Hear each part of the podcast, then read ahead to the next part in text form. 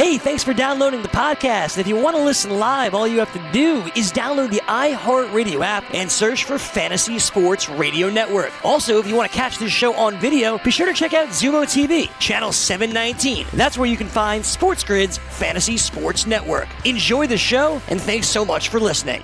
Hey, everybody, welcome back to the early line right here on Sports Grid. I'm Dane Martinez. This guy on my right is Kevin Walsh, and welcome to hour number two. We spent most of hour number one, Kevin, talking about the NBA, right? Because practice facilities are you know, looking to open towards the end of this week.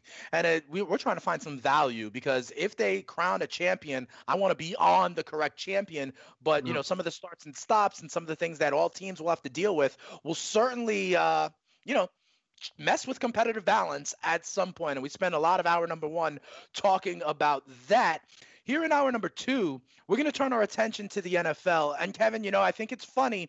Yesterday, we spent a lot of time talking about these committees of running backs, right? And how now it may not even be two, it may be more like three or more in a committee.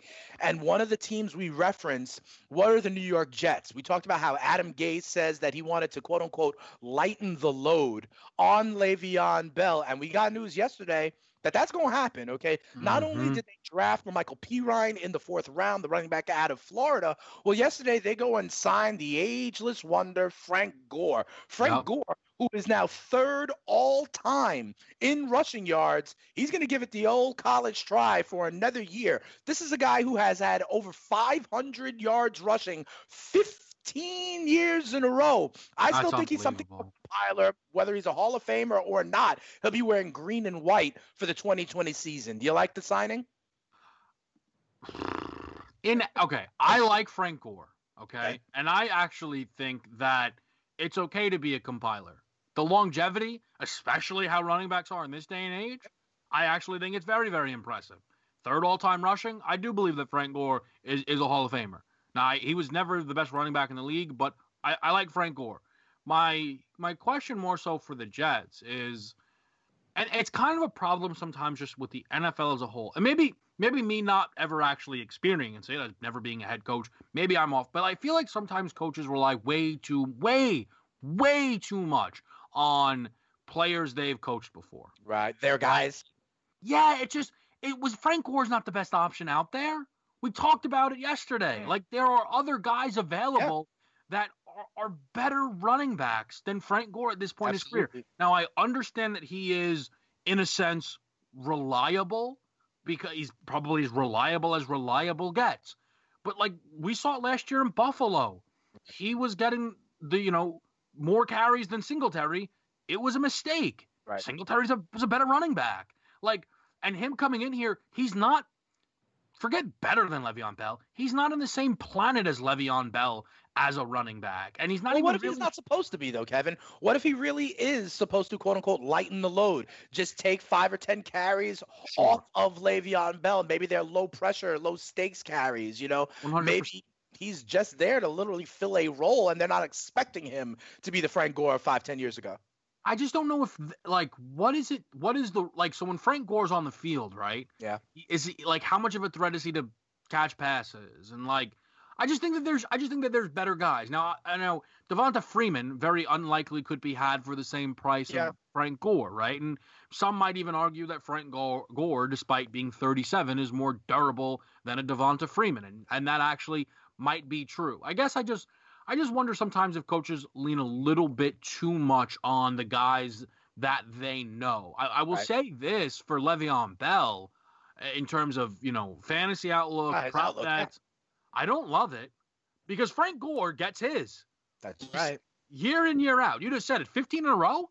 Yeah, 15 yards, years like, in a row, over 500 yards. Last year for Buffalo was a career low, but he still got 599 yards. As you mentioned, Devin Singletary sort of came on at the yeah. end of the year to, to prove himself as a back, and it's going to be Singletary and Moss in Buffalo this year. You talked about how this impacts Le'Veon Bell. And remember, in yesterday's show, I told you that Le'Veon Bell had a rushing and receiving season long prop total of 1359 and a half well, I went back and checked, okay, and it has gone down, but only by 60 yards. It's now 12.99 and a half. So they're talking about you know, the difference of maybe around 1350 for a total yards to 1300 for a total yard. So I don't get the math. Does that just mean Frank Gore's only getting 100 yards this year? How do you how do you react to the fact that the prop bet for Le'Veon Bell has gone down, but by less than 100 yards? Are there any tea leaves to read mm-hmm. here in sure. terms of how you think this committee will play out in New York? Don't forget about Perine as potentially a pass catching back on third downs as well. Yeah, so I think it, it kind of speaks to the idea of Frank Gore Gore's the backup running back. Mm. And just because Frank Gore is better than Perine, or at least more well known than Perine at the minimum, kind of right? right? Yeah, right. Does like there was always going to be a backup running back, right? Is is kind of. I feel like basically what that says. Now the backup running back maybe is better than what was expected, and that's where you see the ding in total yardage. I think my overall concern though is when someone says like, "Oh, we're going to look to lighten the load on Le'Veon Bell," right? Mm-hmm. Sometimes those things don't ring true. I think Carolina said that about McCaffrey coming into last year, right? Like they were going to use him way less, right. and that was obviously not true, and, it shouldn't be true, right? Like they should be using McCaffrey to his, his fullest extent. Sometimes though, like they don't follow through. I feel like Gase is going to follow through. And when we talked about this yesterday, I was like, that's really low for Le'Veon Bell. Right. Um, he's just way too talented, whether it be rushing or receiving. But now it's just as the evidence compiles, right, of Frank Gore now being there. Gase is not his biggest fan, Le'Veon Bell, and he's now talking about lightening the load. Mm-hmm. Man, I, I don't want to be like, I'm not trying to be dramatic, but it wouldn't shock me if Le'Veon Bell didn't finish the season as a Jet. I think he's there for the full season. I understand that Gase was never in love with him, but you have him now at whatever the contract is, yeah. and he is one of the best backs. You know, because Adam Gase has other things to worry about, like his own job security. You know oh, what I mean? Yeah. And if that's the case, you gotta give them the quote unquote best chance to win. But Frank Gore, we tip our cap third all time rushing, and he'll continue to add to that total with the New Amazing. York Jets, Jets, Jets, Jets. If he gets a carry this year, and he likely will, he will join Marcus Allen as the only running backs to continue their career at the age of 37. So we tip our cap to his, Frank Gore. You, you saw his son is now starting in college. That's yeah. the best in Buffalo, and that that's part of why I thought he signed with the Bills last year to mm-hmm. be in the same you know location as his son. You know, it's interesting to me. You mentioned Christian McCaffrey as a workhorse or as someone who can do a ton of different things. His former coach was Ron Rivera. Ron Rivera is now in Washington, okay? And mm-hmm. Washington drafted Antonio Gibson out of Memphis yeah. in this year, okay? And we're hearing yesterday Rivera comes out, and if you don't know, uh, Gibson is one of these uh, slash kind of players, right? Running mm-hmm. back, can play a little receiver, can be in the slot, can be the Swiss Army knife for the Washington football team. And Rivera has come out and said that he sees Gibson's skill set as similar to Christian McCaffrey's. Now, I don't know that he's going to be a fantasy MVP, but listen, that. I do think it's interesting to watch, Kevin, because in Washington, they are pretty much bereft of, you know, mind numbing talent, right? Guys, playmakers that move the needle. Scary Terry McLaurin was their best wideout. They were using mm-hmm. the old mm-hmm. man Adrian Peterson out there. Derrius Guice, if he's ever on the field, could do a lot. They moved Chris Thompson over to Jacksonville. Yeah. So I think there is an open door for a guy like Gibson to really be a contributor in his rookie season, especially if Rivera sees a lot of different uses for him. Tell me a little bit about Gibson and what you think his role could be in this Washington offense. Yeah, so I remember we were on. Um, obviously, you were on. You were on the whole time. uh, but I was on with you guys, I should say, uh, for you know the NFL draft coverage when this pick was made, because uh, I had the NFC's beat. Right. And it was one of my fa- my favorite thing about it was I think it came up on the screen that they had drafted a wide receiver, right? right. I think that's how ESPN had positioned him, right? And right away I said, no, no, no, he's a running back too. right, but a lot of people were like, oh, like when you kind of were like, where, where would you rank him? 20 best running backs or whatever right. in the draft? Like, be a running back. So that instantly just jumps out at you when it comes to Antonio Gibson. And I think for me, like comparing him to McCaffrey is far too lofty, but also like nobody's going to be like, oh, if he's not McCaffrey now, Ron Rivera's in it. No one cares about that, right? Like it doesn't matter. I think it's a good sign because that means they're obviously aware of what this guy can do as a pass catcher. And what's really funny is, and I saw, um, you know, some draft experts really talking about uh, Gibson post pick, and one of the ideas was there's a world where he's the best running back in this draft class, but we never saw it because he hardly got those reps at Memphis. And I'm sure on its face that sounds like a preposterous statement because if he's the best running back, he would have got those reps. But listen, Alvin Kamara didn't dominate the college game, right? The way that you would expect the way Alvin Kamara to dominate, right? If I threw him in a Tennessee. I mean, he started uniform. at Alabama, had to transfer to Tennessee. Yeah, right, for a number of reasons, but obviously that's yeah. what had to happen. Like, so to me, I think I'm I'm finding myself high on Gibson because this team needs skill players in the worst way. And the idea that he right. could be one of the three most skilled players on that offense mm-hmm. is far from laughable. Oh no, I think it's the case. I think yeah. it's absolutely the case, right? I'll give you maybe McLaurin. I'll give you maybe Guice if he's on the field. Otherwise, I'm trying to get the ball in his hands. Yeah, 100 and that's and that's what I love is that I can get the ball in his hands a number of ways. Right. That's that's the attraction with it all. Whether he's taking, you know, carries out of the backfield and players like him are very very valuable because so and the Patriots like they don't care, right? But if Sony Michel's on the field, it's a run. If James White's on the field, right. it's a pass. But yes. the Patriots are the Patriots, they can get away with it. Antonio Gibson is on the field and I don't know what's going to happen because yeah. he's so versatile. And we've talked about this a little bit yesterday, but it's just the idea of the future of the running back position. You know, Antonio Gibson yep. is, you know, kind of the future as we, you know, piggyback off the, the idea of Frank Gore. There's going to be a lot more Antonio Gibsons in this league than there are Frank Gores. Yeah, absolutely. I think the versatility point you make is huge. Going back to even Frank Gore, right? Defensive coordinators and middle linebackers know what's going on when Frank Gore is on the field as opposed to Perine, let's say. And you know, the Jets had this previously about five or seven years ago. The two backs they had were Chris Ivory and LaDainian Tomlinson. And everybody knew that when Ivory was on the field, they were going in between the tackles, right? So they need these kind of guys that disguise what they're trying to do. And yeah. Gibson is definitely that. One last piece of news at the running back position Marshawn Lynch seems to be talking with the Seattle Seahawks about a possible return. Remember, the Seahawks got eviscerated by injury at the running back position. Carson and Penny went down. Seattle is going to need a back. Do you think Marshawn Lynch? Can be productive still. I mean, we're talking about guys like Frank Gore and Adrian Peterson. Does Marshawn Lynch have anything left in the tank, or should the Steel, uh, should the Seahawks look elsewhere? So it's funny, but ever since you've pretty much brought the phrase "the fantasy herd" into my life, I now feel like it dominates it. This right. is not great because if Marshawn is on this team, he will find his way into the end zone. That's exactly right. what he did when he came back. And mm-hmm. touchdowns mm-hmm. can be king for running back production. No, I don't think he'd be the best running back by a long stretch, no matter who's healthy in that backfield.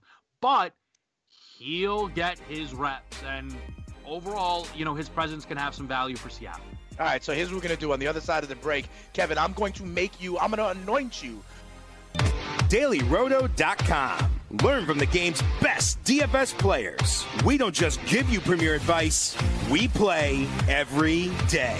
All major sports, all year round, we never stop. Industry leading DFS tools and custom projections. And now, the dailyroto.com optimizer. In minutes, build and optimize lineups for cash games and tourneys. Learn from the game's best DFS players. Join dailyroto.com. Welcome back here to the early line right here on Sports Grid. Dane and Kevin taking you around the NFL just like we did with the NBA, just like we did with baseball in Korea. We are worldwide and you can catch us in so many different ways. Xumo, Pluto, YouTube, Stirr, however you are watching, we thank you for doing so. But Kevin, we were talking about some of the running backs out there, right? And the old man Frank Gore, he gets a job in New York to continue adding to his impressive career totals. Marshawn Lynch is in conversations on a kind of prodigal son return to Seattle. Remember, they kind of broke the glass on him in an emergency fashion at the end of last year when Chris Carson went down, when uh, mm-hmm. Penny went down. And so maybe there is a reunion there. But I don't know because, Kevin, there's a lot of other running backs that are still out there, right? So if you're a GM, whether it's Seattle or anybody else, I truly wonder if uh, you know Marshawn Lynch would actually be my preference. I mean, when you think about Marshawn Lynch, he is already 34 years old, and I know mm. you know beast mode and the Skittles and kind of he's a borderline Hall of Famer, but I don't know if at the age of 34 he would be the first call I would make. Okay, so first of all, I acknowledge that Seattle is one of the teams that can probably use a running back. I thought they may draft a running back at some point. Remember, Penny goes down. Carson goes down. It's not like those were brand names to begin with, even though Carson was a serviceable running back in fantasy. So, whether it's Seattle or another team, I want to ask you, Kevin, would you go with Marshawn Lynch at the age of 34 or some of these running backs who you can have right now because they are just out on the street waiting for their phone to ring. The 1st mm-hmm. name I'll give you, remember, Marshawn Lynch is 34. What about the mm-hmm. 28 year old former Falcons running back, Devonta Freeman? Now, at one point, Kevin, it was Devonta Freeman who signed the big money running back contract. And, you know, mm-hmm. we see how that worked out. But I got to imagine you would reach out to Devonta Freeman before Marshawn Lynch, right? 100%. And it's one of these situations where am I missing something? Right. Is Devonta Freeman have familiarity for Lynch, right? In Seattle, at least. Right. So in this singular case, and kind of as we go through the list of guys available, I will tell you right now, I think there's going to be some scenarios where Lynch's familiarity wins out. Because I'm pretending that I am Seattle, not, you know, Team YZ. I am Fair Seattle, enough. right? And sometimes that will win out. But in this situation, as should have been the case for a couple of teams throughout the league, Devonta Freeman is an upgrade on their running back situation. Mm-hmm. And even if a team were to say, well, he's got a lot of concussion issues, and we don't believe that he'd be able to hold up, sure, I, I understand that. That's very, very valid. But is he asking to be paid of a right. price where that is the most pressing concern? If Devonta Freeman is looking for $7 million a year, no, right? right? That that like no, I can't I can't do that. But if Devonta Freeman has come to terms with I don't have a job, he is right. He's got to look himself in the mirror the same way Jameis Winston had to, or Cam Newton has to, right? Correct. A hundred and that and if Devonta Freeman says, "Listen, I just want a job. I want to go to a good organization. I want to be able to compete," right. which is what I, as the Seattle Seahawks, should be able to offer. Yes, he's a better running back than Marshawn Lynch. Do not sell me on. Well, Marshawn's a bruiser down at the goal line the Seahawks have enough. You know, have, Carson's a big guy. Carson sure. can can handle that portion of it. If you Devonta Freeman can carry the ball into the goal line too, like it's fine. You know, like if you want to use a fullback, I don't care. Like the Freeman can get himself into the end zone. He's a more talented back at this point than Marshawn Lynch.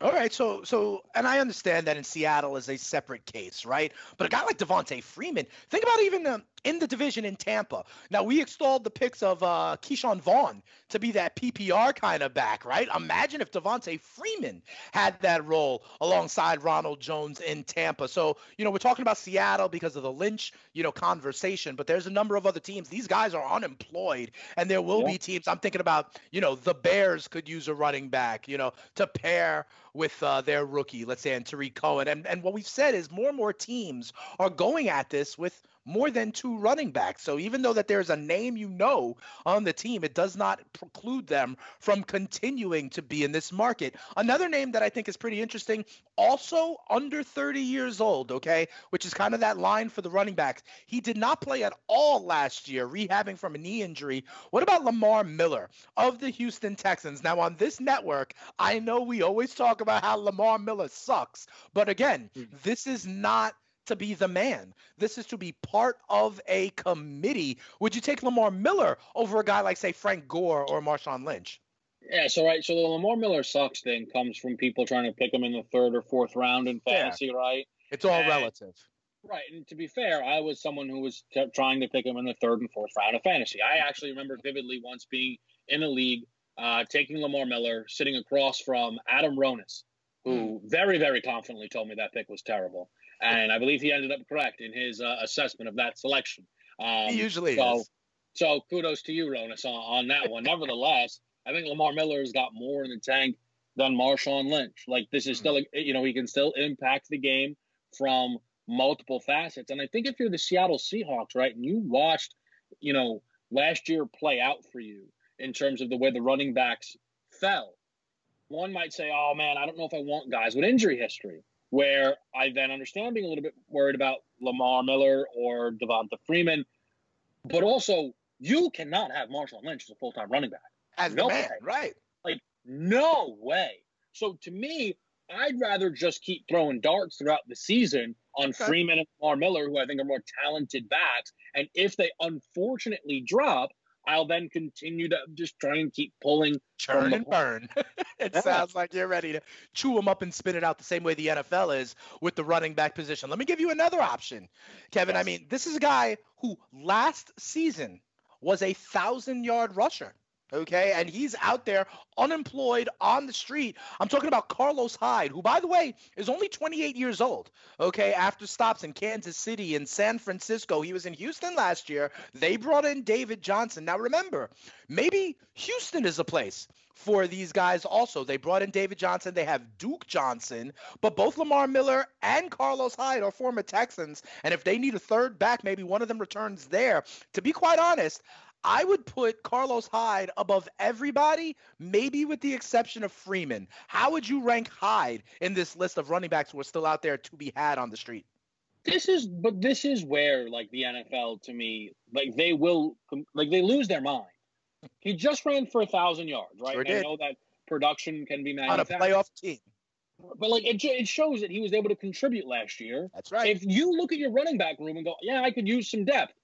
Like this is this is where it's unfortunate we don't have like I would like to be the Seahawks GM.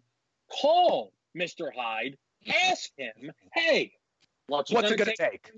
And and just oh, he's insane and wants thirty million dollars. Like just Maybe. I just need to know. I just need to know what the conversation is like here because I don't I don't see why you wouldn't want to check it. Like because right. if Carlos Hyde needs to be the guy, he did it last year. If he needed to be my lead back, he did it last year. So at right. least I can feel com- confident in that. Right. I mean, he was part of a committee, obviously, with Duke Johnson as well. Sure. But for sure. a team that made the playoffs, he was the early down back. So if you have that need, we know he can do it. And again, he's only 28 years old. All right. So, Kevin, we've talked about Lamar Miller, uh, Carlos Hyde, Devonta Freeman. It sounds to me that you have them ranked Freeman, then Hyde, then Miller. Is that correct? Yes. Yeah. All right. Yeah. Freeman so has more talent. Freeman you are the talent. GM here. I'm trying to see yeah, you know, yeah, who's your first phone big... call after the show. Let me throw another name in. Okay, this is one who is on the other side of 30 though. He's 32 years old right now. Is a you know a former Pro Bowler, a former All Pro, and I'm talking about Shady McCoy. I know you know him well as an Eagles fan. You know yeah. he didn't have as much tread on the tire in Kansas City last year. It was a healthy scratch as they moved into the playoffs a lot. At the age of 32, listen, if you're signing Frank Gore at the age of 37, if you're talking to Marshawn Lynch at the age of 34, what does Shady McCoy still have? How would you rank him vis-a-vis some of these other unemployed names we've discussed so far? Yeah, I mean, we're talking about the best running back of the 2010. Sorry, Adrian Peterson. Uh, it's, it's, it's, I was I was looking at it when they did the All Decade team. It's closer than you'd think because of AP's time missed. I will mm. say that. Uh, total yards uh, and what have you, like LeSean McCoy's like got him pretty comfortably. With that being said, of course I take LeSean McCoy over Marshawn Lynch. In fact, if I'm the Seattle Seahawks, the only reason I don't do this is because I'm a kind soul and I wait and I let make sure that he ends up with the Philadelphia Eagles because that's where he belongs and that's where he should right. be headed. Because I love nothing more than the reunion. Homer alert! Homer alert! It's funny. I was doing the unbiased journalist tour, but then you bring up LeSean McCoy and it just falls apart. Ultimately, like LeSean McCoy though has more to offer to me than than Marshawn Lynch. Okay, he just does. I just I, I I feel confident in that, and even if you you talk about the veteran presence of a Marshawn Lynch, I mean, LeSean McCoy last year was still part of that that Super Bowl roster. I don't think we heard anything about him causing rifts and losing no. his mind that he wasn't like the the lead guy or anything. And of course, that speaks to the relationship that he had with an Andy Reid, but also where LeSean McCoy is at in this point of his career and life. And I think he just he brings more to the table to, than Marshawn Lynch. I think here's the thing and you've said it before with some of these guys, it's about them looking themselves in the mirror and understanding what their role is and where the market is for them, right? And this happens at all levels. Okay, this happens what we were talking about with a guy like Jameis Winston, understanding that he or Marcus Mariota are now backups. Andy Dalton probably have to humble himself in the same way. It happens with elite talent. Okay, a guy like Jadeveon Clowney, who wanted, you know, he thought he was getting 20, 21 million dollars a year. There were no offers at that level, right? So now he's saying, oh yeah, okay, 16, 17 is okay. And guess what? He's going to get offers, right? It's about understanding who you are, what your value is in the market, and maybe the some the same thing is at play for some of these veteran running backs, some of whom have legit accolades to their names, whether it be a thousand yard rusher, whether it be Pro Bowl appearances and the like. When you're talking about Freeman, when you're talking about a guy like Carlos Hyde or Shady McCoy, Kevin, there's some other names out there. I want to see if any of these ring bells for you. You know, there's Bilal Powell out there, Isaiah Crowell, who is only 27 years old, a guy like Ty Montgomery, a guy like Spencer Ware is still out there, Buck Allen, CJ Prosise. The list goes on and on. Wendell Smallwood, a former Eagle. And remember, we're not asking this guy to, you know, run for a thousand yards or get 20 touches a game. We're asking them to be a change of pace back or to be part sure. of a committee. Any other names that I mentioned? Uh, would you be willing to take a flyer on? I think when I think that this is the where you kind of get to the point of what are you looking to accomplish when it comes to sure. this signing. The X Y affair. You know, and if if Marshawn Lynch is there to be a genuine contributor, then I then I'm looking further down the list. Um, right. And you know, I like I, what happened Isaiah Fifty kind of thing or 70-30 kind of thing. Right, but I'll, I'll say this: if a part of this is just having Marshawn Lynch's presence there, then that, of course, is valuable, and it then takes a considerable talent gap, which I think is there with some of the earlier guys we talked about to make that signing. Where I understand that if they'd rather have Marshawn than Theo Riddick in the backfield. All right, so we will see whose phone rings next and who is first to put pen to paper. But it's definitely something to keep an eye on as it relates to the other entrenched running backs on those teams, both for prop bets and for. DailyRoto.com. Learn from the game's best DFS players. We don't just give you premier advice, we play every day. All major sports, all year round, we never stop. Industry leading DFS tools and custom projections. And now, the dailyroto.com optimizer. In minutes, build and optimize lineups for cash games and tourneys. Learn from the game's best DFS players. Join dailyroto.com.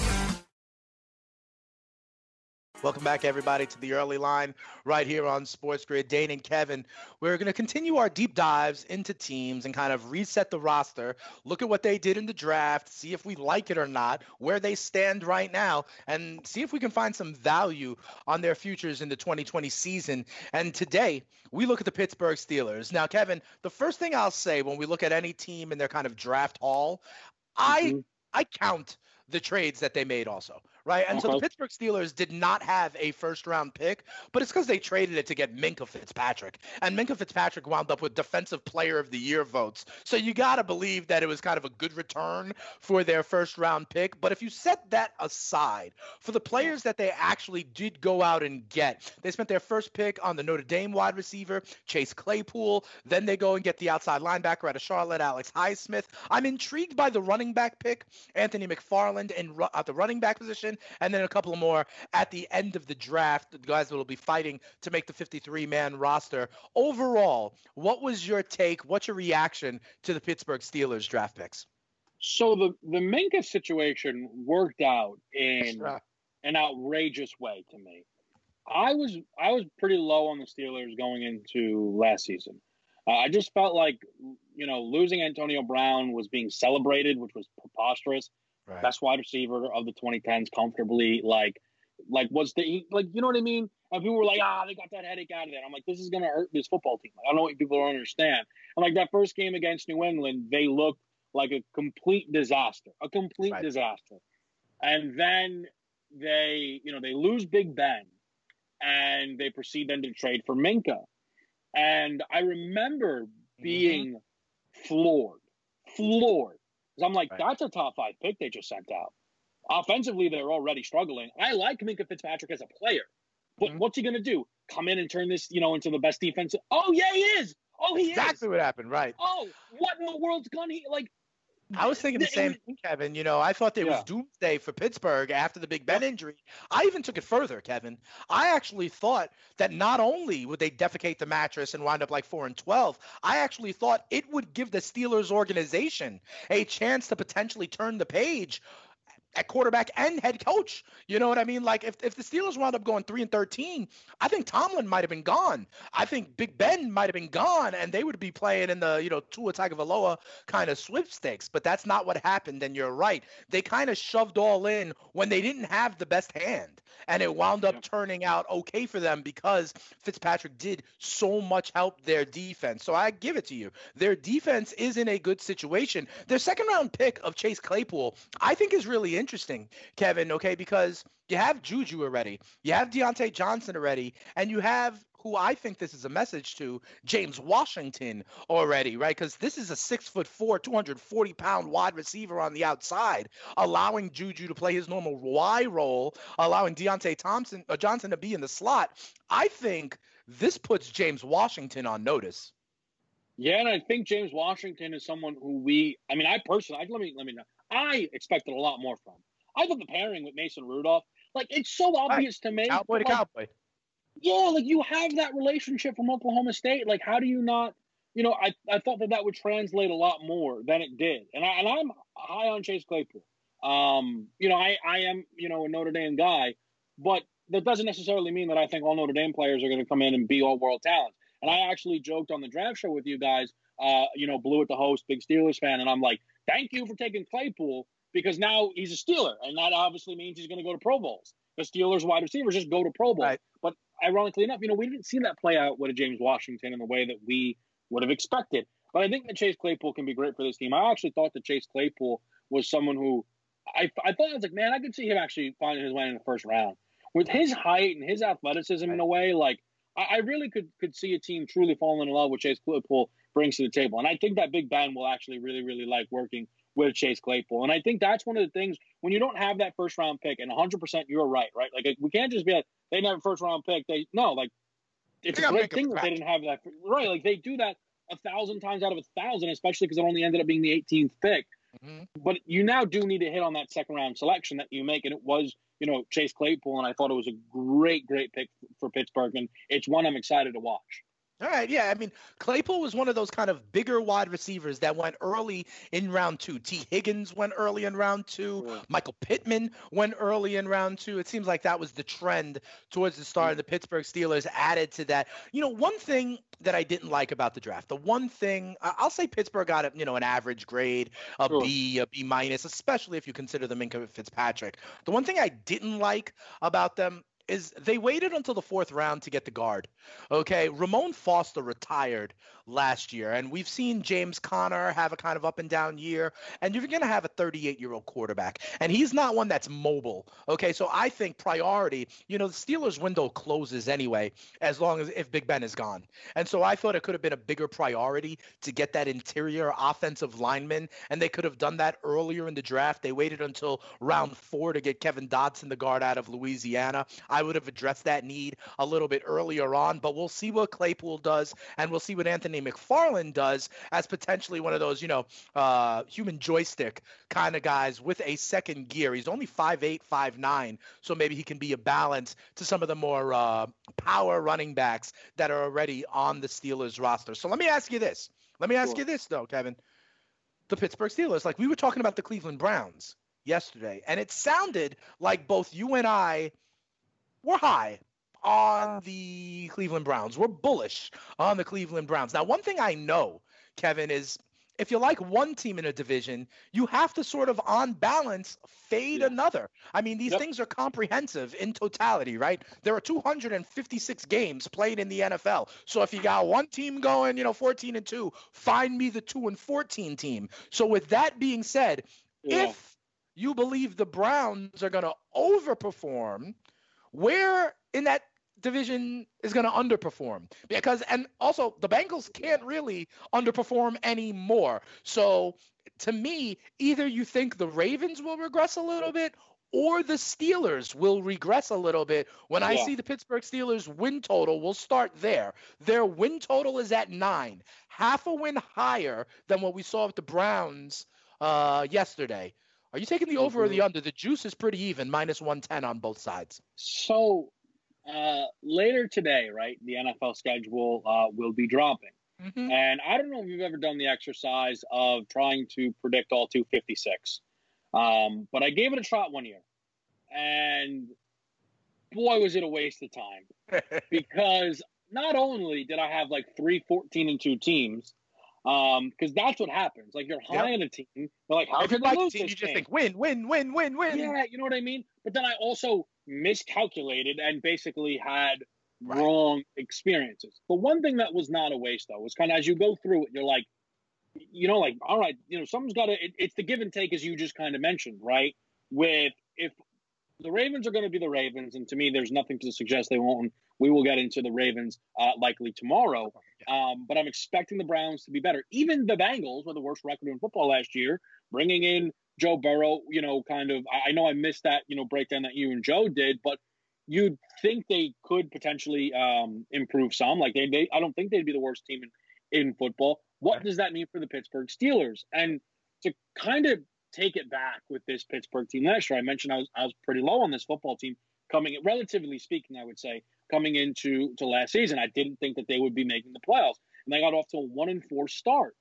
And you know, but Big Ben got down, so you know I'm not like patting myself on the back. You know, Big Ben got hurt, but then all of a sudden they're eight and five after a Hmm. one and four start. Right. And people are like, yeah, like this team is legitimate. They then lose their last three and they finish bang on eight and eight. And the way their season was defined last year, we mentioned Minkah comes in, the offense, uh, the, the defense rather, Sure. one of the best in football. By DVOA, third best in football. Watt emerges. Do you know where they finished last year in DVOA on the offensive side of the football? I'm gonna guess 25th. So, so that's about what I would. They were dead last. Oh wow. Last, like the worst DV like and for people that don't know DVOA, it's basically efficiency. Like, Mhm. you know, it's as we kind of, you know, welcome more advanced analytics into our sports world. Like dead last. And now to me, they were eight and eight without Big Ben. Right. Dead last in offense. We know what Tomlin does. Like Tomlin, as much as we're like, I don't know about Belichick losing, Tomlin's quite similar. They bring big, you know, they, they bring back Big Ben. And this is where I'm now struggling for the give and take. I think it might be a fool's errand for me to again pick against Hmm. the Steelers team.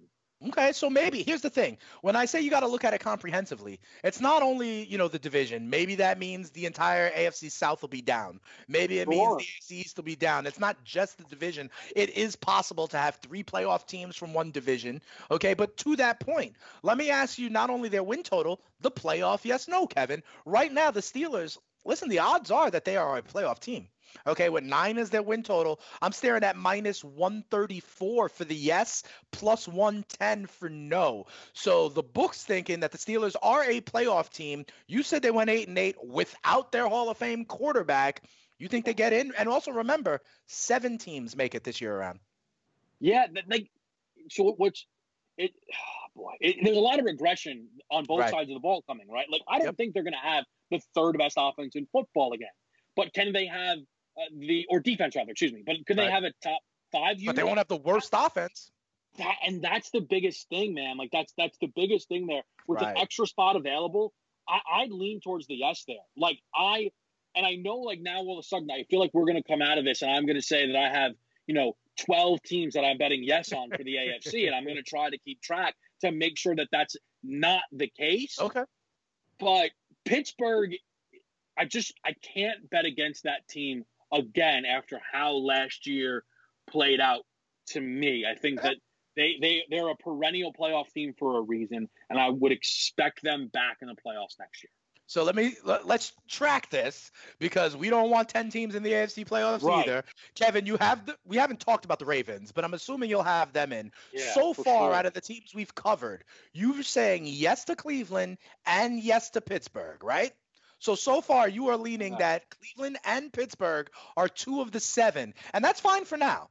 Let's just remember that as we go Yeah. along. I will I'll- also say the AFC North if you do like the Steelers, you could bet them to win the division, but it is at plus 340. Again, that is the caveat probably with Lamar Jackson tearing his ACL. You know what we're going to do, Kevin? We'll drill down even deeper into the Pittsburgh Steelers. Our friends at FanDuel have put up ATS spreads for all 16 of the Pittsburgh Steelers Ooh, games. We'll help. go game by game and This we'll see help. if you actually have them with a playoff Yeah. record.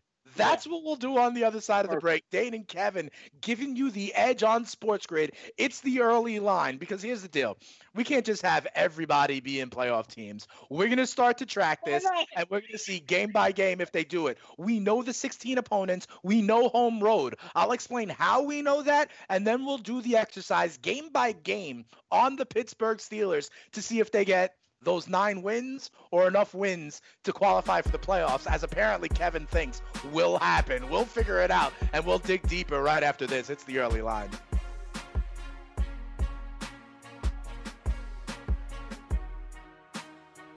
DailyRoto.com. Learn from the game's best DFS players. We don't just give you premier advice, we play every day. All major sports, all year round, we never stop. Industry leading DFS tools and custom projections. And now, the DailyRoto.com Optimizer. In minutes, build and optimize lineups for cash games and tourneys. Learn from the game's best DFS players. Join DailyRoto.com.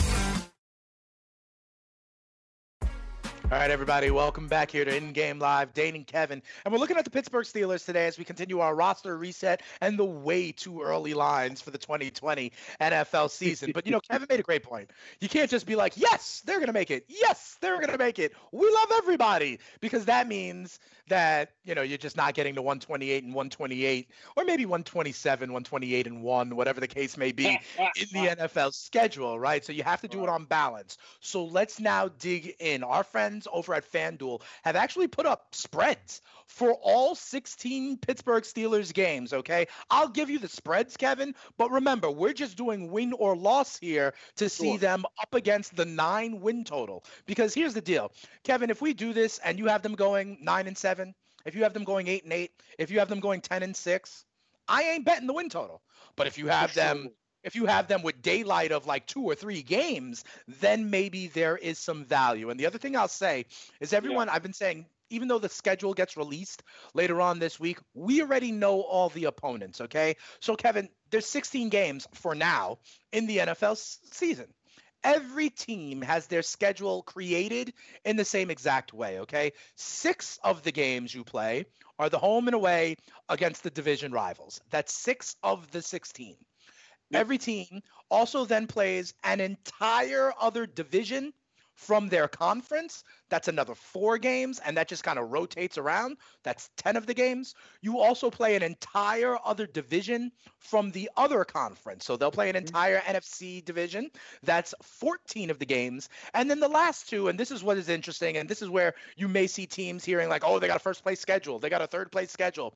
What they do is you've already played your own division in this case in the AFC.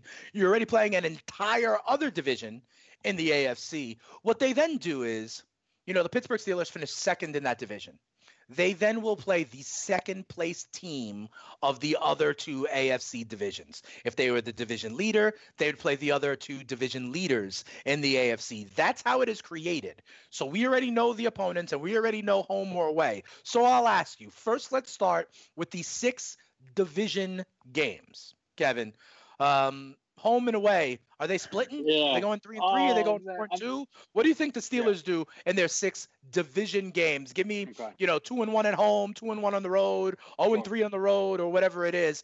Uh, that adds up to six. What do you think they do in division, Kevin? So this is so this is where you have to be careful, right? Because the very easy thing to do is, all right, they'll be four and two. They'll lose the road games to Baltimore and Cleveland. Of course, they'll beat the Bengals twice, and Right. you'll do this exercise, and every single time, the team that you think is the worst team in the division, Right, you'll have them going on 16. uh, every single time, right? So we have to kind of just play it out, eh, like play it out, playing it out in my head. I think Pittsburgh is, is still a good, a good home football team. Right. I think that they are going to really, really get after Baltimore after being swept last year in what is a very, very real rivalry to me. All right. Cleveland is obviously very, very interesting. All in all, as much as I, I think I'm going to end up angling towards what I just said though, Yeah. and give you four and two in total. Is it two in and one at home and two and one on the road? It's perfect at home, Perfect at home. right? All right, so you have them beating Baltimore at home, and then you have them going one and two on the road in the division. Let's say they win in Cincinnati, right? Yes, yes, yes. Okay. That's what I'm going to roll with. The very generic answer, but at the moment it feels good. All right, so at home they're three and zero. On the road, you have them one and two. All right, let's keep it moving. It happens that the Pittsburgh Steelers, the AFC North, they play the NFC East. Okay, so they have games Beautiful. against your NFC East. So let me tell you what's home and what's on the road. They host in a battle of Pennsylvania. They will host the Eagles. Who you got winning that game? Son of a gun. Uh, I I think I think the Eagles. Let's be honest. I do. Okay, so that's their first home loss to the Eagles. Yes. They will also welcome the Washington football team. They will win that game. You have them four and one on at home so far. Okay, other home teams, other home games that they have will be against two teams from the AFC South. That's the division they play in its totality. So they host the Houston Texans. You like them at home against Houston? Yes, I do. Yes, I do. And they host the Colts. You like them at home against the Colts. I I like the Colts this year, and I think this is a Pittsburgh team that sometimes finds ways to slip up. So I will go with Indianapolis. All right, so you have them five and two. Remember, I say they play the other second place divisions. The one they welcome to Pittsburgh happens to be the Denver Broncos. You like them at home against Denver. I do. As much as we both, I think, uh, like Alright. Denver this year, I like them at home against. So this is interesting. You have the Steelers going six and two at home this season. You already have them going one and two on the road so far. So let's remember those NFC East road trips that they will have. They will come to MetLife Stadium to take on the New York Giants. You like them on a road win against Danny Dimes? no, they they lose these games. That's like, fair. You know what I mean? Like they'll be favored, right? And Mhm. they find ways to lose those games, and I think that could be one of them. I'm not mad at that. They go to Jerry's World to play Dallas. What do you think? I'm I'm expecting Dallas to be pretty good at home this season. All I'll right. take the Cowboys. So you've got them one and four on the road so Yep. far. Okay, remember I said they play the entire AFC South. So we Yeah. told you who comes to Pittsburgh's. Their road trips in that division, they go to Jacksonville. Yeah, I got them beating the Jags. They should beat the Jags on the road. And what about their trip to Ryan Tannehill, Derrick Henry, and the Tennessee Titans? I can see them upsetting the Titans. Okay, so you have them three and four on the road. Their last road game will be against the only other second place team. That was the second place team of the AFC East. They go on the road to Buffalo. That's an interesting game. Will you have them uh, beating the Bills on the road? They played Buffalo last year in what was the biggest game of their season. Um, kind of trying Big to figure out was the the playoff quarterback, though. seeding. No, no, no, one hundred percent, one hundred percent. I'm just saying it was it, it was it was a fun matchup uh, Right. with those those two incredible defenses, man.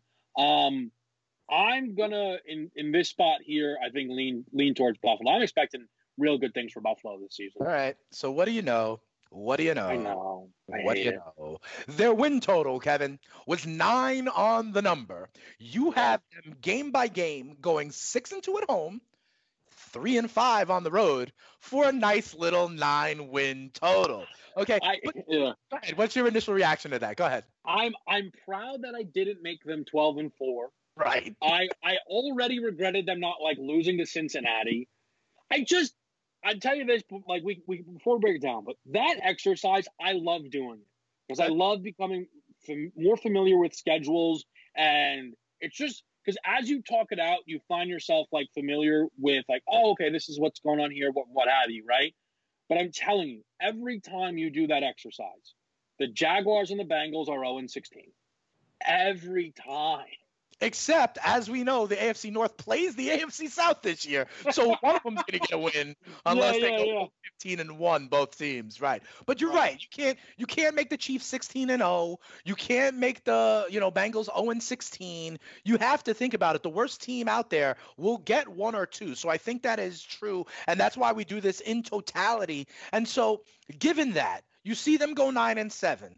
You want to bet them yes playoffs. You want to. You probably don't want to take them on their uh, win total. But is nine and seven? Do you think that's enough for the seventh seed in the playoffs?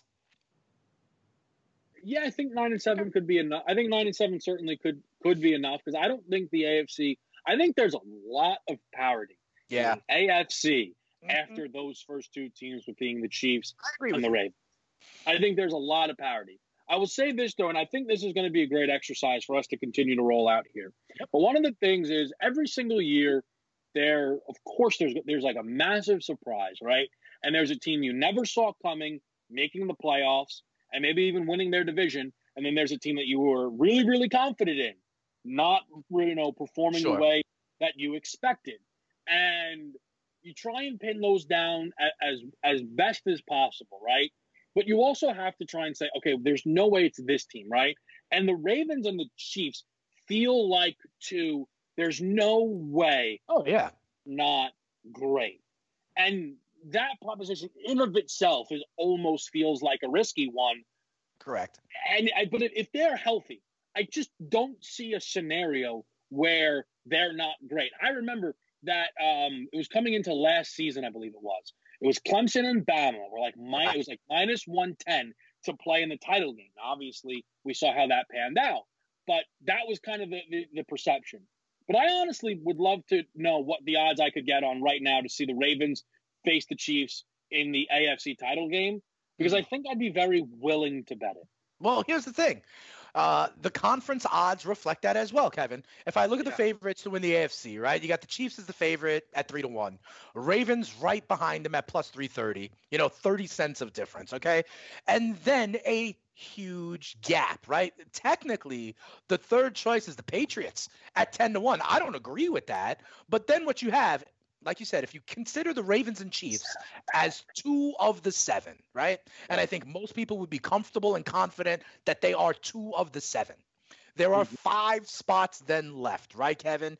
And when I look at just the odds, okay, there are seven teams that are between 10 to 1 and 17 to 1 to win the AFC. Those seven teams are the Pats, the Colts, the Steelers, the Bills, the Browns, the Titans, and the LA Chargers. So what the books are saying is that the Chiefs and the Ravens are in, are virtual locks, right? And then it looks like they're saying that these are the seven teams that will, in essence, be fighting for the last five spots. You know, and maybe these are the teams that are playing big time wild card games in December. Yeah. But that's what the books are saying, right? So the Browns and the Steelers, who we've talked about, are in there. It looks like yeah. as we go through this, maybe you ultimately say no for a team like the Patriots or the Titans, well, but that's where it's yeah. going to come from. I, I think honestly, as you ran through those names, I yeah. feel more confident in my assumption that the Steelers team goes to the playoffs. There were a couple of teams that, that you listed there that I know I won't be on higher on than okay. the than the Steelers. But the vice and, versa may be true, right? Because we've talked about maybe liking the Broncos. They're 30 to 1. The Texans, 100%. I didn't mention at 24 to sure, 1. Sure, sure, sure, right? So while some of these guys at the 10, 11 yes. to 1, you'll have not in, you'll have yeah. a surprise as well, right? And so yeah, that's why we go through the exercise. And, and and I think that's the thing is you, you kind of find like you know what last year I'll tell you I thought the Jaguars were were going to be my surprise team and once Foles got injured even though I know Gardner did his thing Jalen Ramsey got traded. It was a disaster, and that didn't pan out. Um, and it didn't work out. Now, the team that I was low on was the Chargers because I said there's just too much going on here. Like they, they at the time they had lost Okung, Melvin Gordon, and that kind of panned out. So that's going to be one of the fun things about this exercise is trying to find the surprise team and find the team that everyone's higher on that you're going to pull down. And that's what we're going to do. Try to find new value so you can go ahead and get your own little stimulus package. Tomorrow, we finish off the AFC North with, uh, you know, the AFC one seed from last year, the Baltimore Ravens. I think Kevin will have them in the playoffs as well. Seems like he likes the AFC North. We'll do a. DailyRoto.com. Learn from the game's best DFS players. We don't just give you premier advice, we play every day. All major sports, all year round, we never stop. Industry leading DFS tools and custom projections. And now, the dailyroto.com optimizer. In minutes, build and optimize lineups for cash games and tourneys. Learn from the game's best DFS players. Join dailyroto.com.